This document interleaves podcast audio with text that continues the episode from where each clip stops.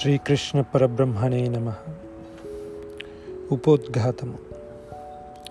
పాఠక మహాశైలకును ఆస్తిక మహాత్మకులకును శుభాభివాదములు.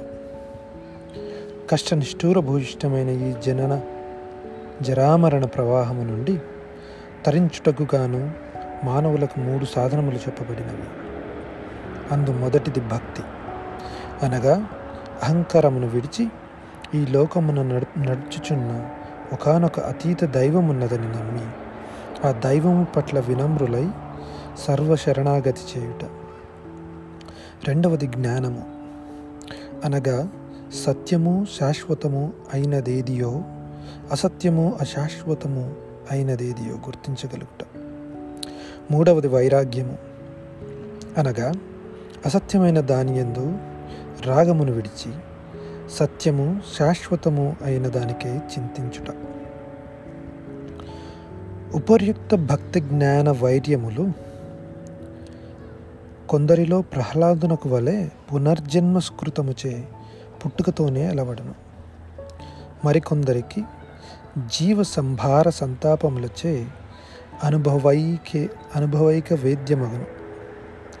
ఇంకను కొందరకు పెద్దలు చెప్పుట వలన కానీ గురూపదేశముల వలన కానీ గ్రంథ పఠనాదుల వలన కానీ సమకూరు అట్లు భక్తి జ్ఞాన వైరాగ్యములను ప్రబోధించి మానవుని పరమ పద సోపానముల కెక్కించు అత్యంత అత్యుత్తమ గ్రంథములలో ఈ భగవద్గీత అగ్రశ్రేణికి చెంది ఉన్నది అలనాడు కురుక్షేత్రములో యుద్ధ సన్నద్ధుడై వచ్చిన పార్థుడు శుత్రపక్షములోని బంధుకోటిని దర్శించి రాగబద్ధుడై కిం కర్తవ్యత విమూఢుడై శ్రీకృష్ణునకు ప్రణమిల్లి కార్పణ్య దోషోపహత స్వభావ పృచ్ఛామి త్వాం దర్వసమ్మూఢచేతా యచ్రే యస్వాన్నిశ్చితం బ్రూహి తన్మే శిష్యస్తే హం షాధిమాం ప్రసన్నం దాని అర్థం ఓ కృష్ణ శోక వ్యా వ్యాకుతలతో నా మనసు చలించి ధర్మ నిర్ణయం చేయలేకపోతున్నది. అందువల్ల నేను నిన్ను ఆశ్రయిస్తున్నాను. నేను నీ శిష్యుడను.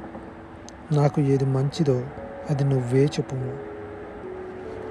అని సర్వస్వ శరణాగతి చేయుట వలన పరమాత్ముడైన శ్రీకృష్ణుడు అర్జునుడును మిషతో సమస్త జనులకును తత్వజ్ఞానమును గీతారూపంగా అనుగ్రహించినాడు.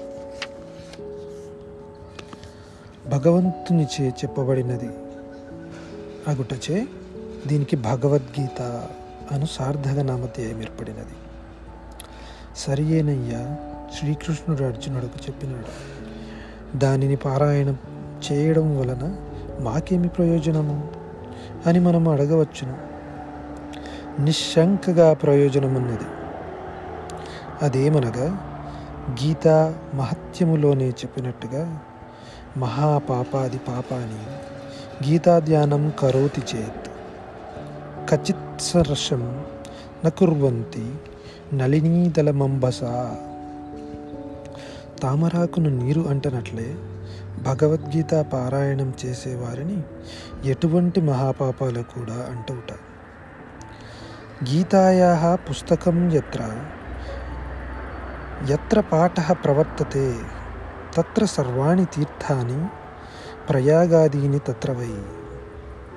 ఈ భగవద్గీత గ్రంథం ఎక్కడ ఉంటుందో ఎక్కడ ఈ గీత పఠించబడుతుంటుందో ప్రయాగాది నిఖిల తీర్థములను ముక్కోటి దేవతలను మునులను యోగి పన్నగ గోపి గోపాలక నారద ఉద్దవాదులను కూడా అచటనే యుండి గీతా పఠనమునకు జయమును కలగజేయుదురని చెప్పబడినది. ఈ గీత పద్దెనిమిది అధ్యాయములను కానీ అందులో సగమును కానీ లేదా ఏ ఒక్క అధ్యాయమును కానీ కనీసం ఒక శ్లోకమును కానీ అధము అందులో సగము కానీ నిత్యమునో పారాయణ చేయు వారి పుణ్యము చెప్పనలవి కాదని వర్ణింపబడెను. అర్జున విషాదం అనే మిషతో యోగీశ్వరుడైన శ్రీకృష్ణునిచే సమస్త మానవులకును ఉపదేశపూర్వకముగా చెప్పబడిన సర్వోప నిషత్సారమును అమృత తత్వమును అగు అగు ఈ గీతకు ఎందరెందరో అర్థ తాత్పర్యములను రాసిన వారు రాయుచున్నవారు రాసెదరు కూడా.